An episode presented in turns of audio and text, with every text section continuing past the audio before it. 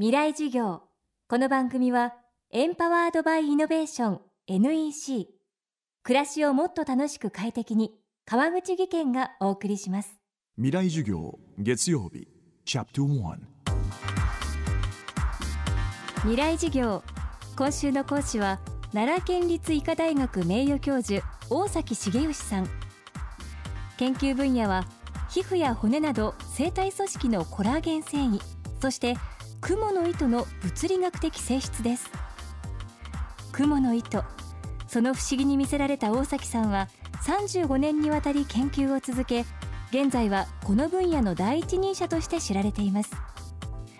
雲の糸でハンモックをつって人の体重を支える実験などユニークな研究はメディアでも数多く紹介されています。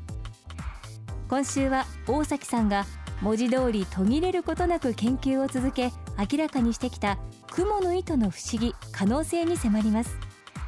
未来事業1時間目。まずはこの研究を始めたきっかけから。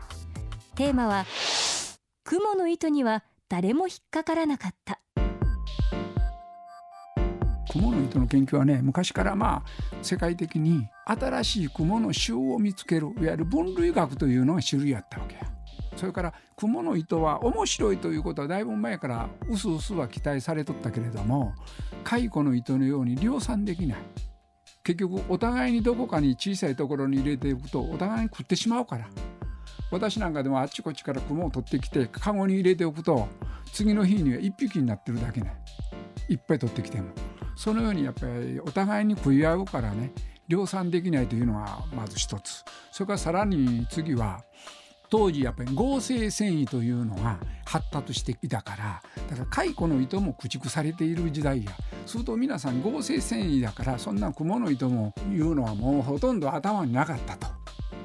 雲というのはほとんど人がやってないなと糸のことよ。それじゃあ趣味としてやってみようかいなというのがスタートだったんです。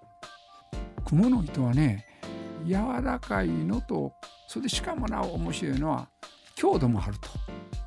だから柔らかいものであればいっぱいあるわけですよ世の中に。それから強度のあるやつもいっぱいあるんですよ。けどその両方を兼ね備えているというのは今のところ雲が一番それにふさわしいというわけですね。強度というのはね例えば破断強度こう引っ張って破壊する値なんですけど、ね、それはですね通常のナイロン糸よりもだいたい23倍強い。それであとぶら下げるというのではね大体ねもともと雲の糸というのは大体数ミクロン5ミクロンぐらいな太さです。紙の厚さが大体560ミクロンですからそれの10分の1ぐらいな太さです。それをこうかなり集めて0.5ミリぐらいな太さにしましたら理論的には大人の560キロはぶら下げれると強いですね。雲というのはバーンとです変なものが来たとそそっとね降りてしまうわけですね。糸命綱使って。その時のね命綱はやっぱ1本だけで降りてると思うわけです。すると実はそれをね電子顕微鏡で調べてみたら日本からなってるんですね。危機管理というかな。万が一に変なことが1本が切れてももう1本で雲が維持できると。それはどうしてかというとやはり雲というのはいつも空中で生活していつ死ぬかも分かりませんわね、まあ、つまり死に直面しながら生活した。そういう時に一本が切れてももう一本で維持できると。それはどうしてかというとねある時にねちょっと質問がありましてね。命綱と言ってんのに雲が落ちても死なないんじゃないかということがあるんで実はそれはねもう死とほとんど一緒なんです。つまり落としますね。落としたら衝撃を受けて雲は糸を出さなくなるんですよ。だからもう死と同じなんですほとんど。ということでそういう意味では命綱というのが非常に意味あるんですよ。この番組はポッドキャストでも配信中です。バックナンバーもまとめて聞くことができます。アクセスは東京 FM のトップページからどうぞ。未来授業明日も大崎茂義さんの講義をお送りします。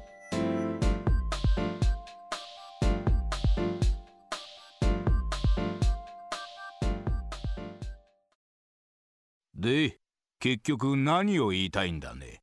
社長プレゼンで固まった。スキルアップの必要性を感じたら NEC のビジネス情報サイト「ウィズダムにアクセス。